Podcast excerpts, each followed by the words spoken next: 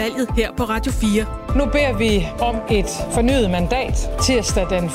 november. Vi peger på behovet for forandringer. Sådan er det i politik. Radio 4. Vi giver dig valget. Du sætter krydset. Spørg om øh, valget, det er øh, Aftenradio og Radio 4's helt særlige valggave til dig, hvor du får mulighed for at stille de spørgsmål, du sidder inde med her under valgkampen. Og øh, jeg synes ikke, der findes nogen dumme spørgsmål. Der er øh, alle spørgsmål er derfor øh, velkomne. Hver eneste aften i Aftenradio, mandag til fredag, så øh, finder vi en ekspert og stiller til rådighed for dig. Og i aften er valgeksperten Karina Saxlund Bischoff, lektor ved Institut for Samfundsvidenskab og Erhverv på Roskilde Universitet. Og velkommen til. Tusind tak. Du ved meget om valg, og især ved du noget om partikonkurrence, sådan om, hvordan presser partierne hinanden, og du har også en helt særlig viden om, hvordan nye partier øh, opfattes og påvirker et valg måske også. Og der er altså lige kommet en øh, meningsmåling i dag, en ny en af slagsen. Vi ser, at Rød Blok står til øh, 88 mandater, Blå Blok står til 76 mandater. Her har man ikke regnet de øh, nordatlantiske mandater med, og man har heller ikke regnet moderaternes med, fordi partiet ikke har bekendt kulør endnu. Hvad udløser sådan en meningsmåling egentlig ude i partierne sådan en dag som i dag, tror du? Jeg tænker øh, flere ting. Øh, det ene er, at jeg tænker, at de fleste drevne partier og politikere, de ved godt, at der er en vis usikkerhed, der behæfter sig til sådan nogle øh, meningsmålinger. Helt op til 3% for nogle af partierne er der faktisk usikkerhed på. Så når, når, og så lægger man oveni, at vi ligger to uger fra valget, så vi er jo kan man sige, langt fra og være tæt på, på mål, og der kan ske utrolig meget nu. Så på den måde, så tænker jeg, at partierne og og de drevne politikere, der står i spidsen for det, de tager øh, sådan nogle øh, meningsmålinger med en lille smule grænsalt. Øh, det sagt, så er det selvfølgelig altid rart for de partier, der, der nu ser ud til at gå frem, og som, som I præsenterer målingen her, så, ser det jo, så lyder det jo som om, at det er den røde blok, øh, som står til at, øh, en meget overbevisende sejr.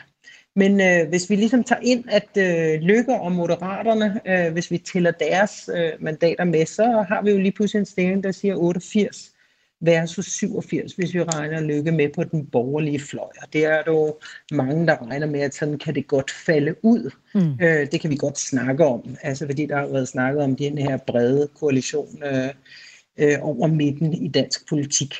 Men det betyder jo, at mellem de, de blokke, som vi normalt identificerer dem, så ligger det jo meget, meget tæt. Øh, utroligt tæt faktisk på det her tidspunkt, to uger før valget. Udløser det i sig selv øh, en form for dynamikker, at de ligger så tæt? Ja, det gør det jo, fordi at man kan snakke om partikonkurrencen egentlig på to niveauer. Det ene er selvfølgelig, at partierne individuelt kæmper øh, for deres eget liv og, og bliver glade, når det går frem for dem. Men samtidig så er de partier, som har udsigt til at blive øh, vinde en statsministerpost, de ved jo godt, at de kan godt gå frem som parti, men samtidig ikke vinde statsministerposten, med mindre at hele deres blok øh, vinder et flertal. Og derfor har de partier jo øh, også en interesse i, at hele blokken klarer sig godt. Og øh, altså, der er jo mange, der har sagt øh, i forhold til sidste valg, at øh, Socialdemokratiet faktisk evnede at flytte nogle af de her øh, vælgere fra den anden blok, som før havde stemt på DF, over på øh, socialdemokratisk side, og nok havde tabt nogle nogle stemmer som parti, altså mistet nogle stemmer til øh, for eksempel e, SF og Enhedslisten på grund af, at de havde flyttet sig til højre på udlændingepolitikken. Men samtidig så blev nettoresultatet for hele blokken, at de så kom til at stå til at vinde valg. Så på den måde så kan man sige, at, øh, at konkurrencedynamikken har de der to elementer både hvad der sker for det individuelle parti, og så hvad der sker for blokken som helhed. Mm.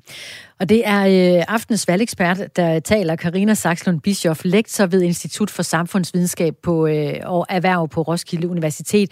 Og du øh, stiller dig til rådighed for øh, spørgsmål, som kan komme ind på sms'en på nummeret 1424. Vi øh, ser også i den nye meningsmåling fra i dag, at Alternativet øh, står over spærregrænsen, altså med, med fire mandater. Er det noget, der presser de andre partier, at vi har sådan et relativt nyt parti, der pludselig viser sig frem?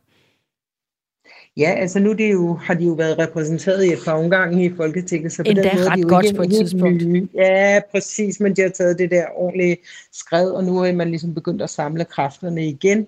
øh, ved at lave en fusion derovre. De har jo så ikke fået de fri grønne øh, med ind i den ko- koalition, hvor der jo sidder nogen tidligere fra Alternativet inde.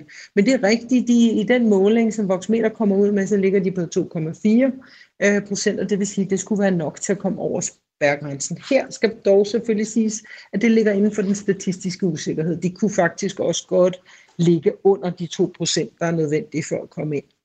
Altså man kan sige to ting øh, om det. Det ene er jo selvfølgelig, at øh, jo, jo sikrere de bliver på at komme ind, jo mere kommer de måske også til at have, have selvtillid og, og tiltrække sig opmærksomhed i medierne og i debatterne, og på den måde øh, også få sat øh, endnu mere fokus på klimadagsordenen, som, som vælgerne prioriterer utrolig højt. Og på den måde også tvinge de andre partier til at, at, at have det øh, oppe på toppen. Hvad vil de med klimaet? Og det er klart, hvis du har et parti der, som har det som sin absolut øh, klare mærkesag, øh, så, så kan man ikke komme, komme udenom at blive holdt op på, hvad har man faktisk tænkt sig at gennemføre på det område for at løfte klimaet. Det er i hvert fald noget... Måde, kan, kan det jo Ja. Jeg, jeg vil bare sige, det er i hvert fald noget, vi hører fra, øh, fra lytterne ofte, at hvor er klimadebatten henne i øh, den her valgkamp? Det efterspørger de. Og når nu vi ser Alternativet så faktisk øh, gå øh, lidt frem i forhold til, hvad man havde forventet omkring det her valg, presser det så de øh, mere etablerede partier til netop også at blive mere grønne i deres retorik nu? Jamen, jeg tænker altså, det kan, det kan være bidrag. Nu ligger de stadig lavt, og de er jo ikke blevet en, en kraftig stemme øh, sådan som de var, øh, da de kom ind i Folketinget for nogle år siden, hvor de virkelig satte en, en dagsorden. Og sidste valg snakkede vi jo om et klimavalg, og der er jo mange af partierne, der gerne vil tale klima, også SF og Enhedslisten og, og flere andre partier. Det, der kan være, være særlig markant ved at Alternativet, øh, hvis de ligesom genvinder øh, en stemme her i de sidste uger af, af valgkampen, det er jo, at, at der får du en stemme, som, som går ind og siger, hvad har I faktisk gjort, hvad har I omsat, hvad har I brugt jeres mandater til, og er det her godt nok? Altså man bliver udfordret øh, fra, fra, fra det parti, og det kan jo helt klart være med til at sætte noget mere fokus på en dagsorden, som ellers kan skride øh, ud i en situation, hvor der er så mange andre, altså øh, forsvars- og udenrigspolitik med Ukraine og den økonomiske krise og sundhedsvæsen og sådan nogle ting, som også optager vælgerne. Så vil jeg også gerne øh, have din hjælp til, Karina Saxlund Bischoff, at analysere, hvad der er, der foregår omkring Lars Løkke Rasmussen og øh, Moderaterne. Det er et nyt parti, og øh, vi aner ikke endnu, hvilken statsministerkandidat øh, de og han har tænkt sig at pege på. Hvordan øh, presser det de andre øh, partier og de to blokke? Jamen, det er, jo, det er jo ligesom en ny det er en dynamik, og den begyndte jo allerede øh, ved sidste folketingsvalg, hvor han som formand for Venstre spillede det her kort ind, at han egentlig øh, godt kunne tænke sig sådan en bred øh, regering hen over midten.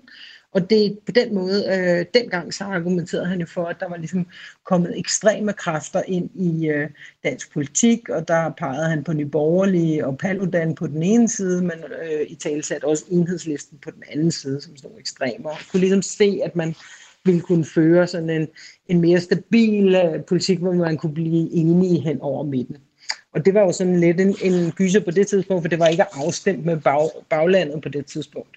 Øhm, og nu ser vi jo så, at på det tidspunkt var Socialdemokraterne jo helt afvisende overfor det, og nu ser vi jo faktisk, at Mette Frederiksen har, har lavet samme udspil her øh, og appellerer. Og det kan der jo være nogle spekulationer altså i, hvorfor øh, gør det her på det her tidspunkt. Er det fordi, at Mette Frederiksen egentlig gerne vil have fat i de her øh, vælgere, som godt kunne øh, tænke sig en bred øh, regering hen over midten. Det er jo helt, øh, helt åbenlyst ikke noget, øh, hendes øh, grundlag i SF og enhedslisten og sådan noget vil have en særlig stor interesse i, at regeringsmagten havner ind der øh, på midten. Men det kan måske være med til at trække nogle øh, vælgere over til Socialdemokratiet, over til, til den blok, som, som, som står moderat. Mm. Øhm, og det kan jo være en pointe med sådan noget. Karina Saxlund Bischoff, lektor ved Institut for Samfundsvidenskab på øh, Roskilde Universitetscenter og svarede på øh, spørgsmål her i aften i øh, Spørg om valget. Og tak for det. Selv tak. Du har lyttet til en podcast fra Radio 4. Find flere episoder i vores app, eller der, hvor du lytter til podcast.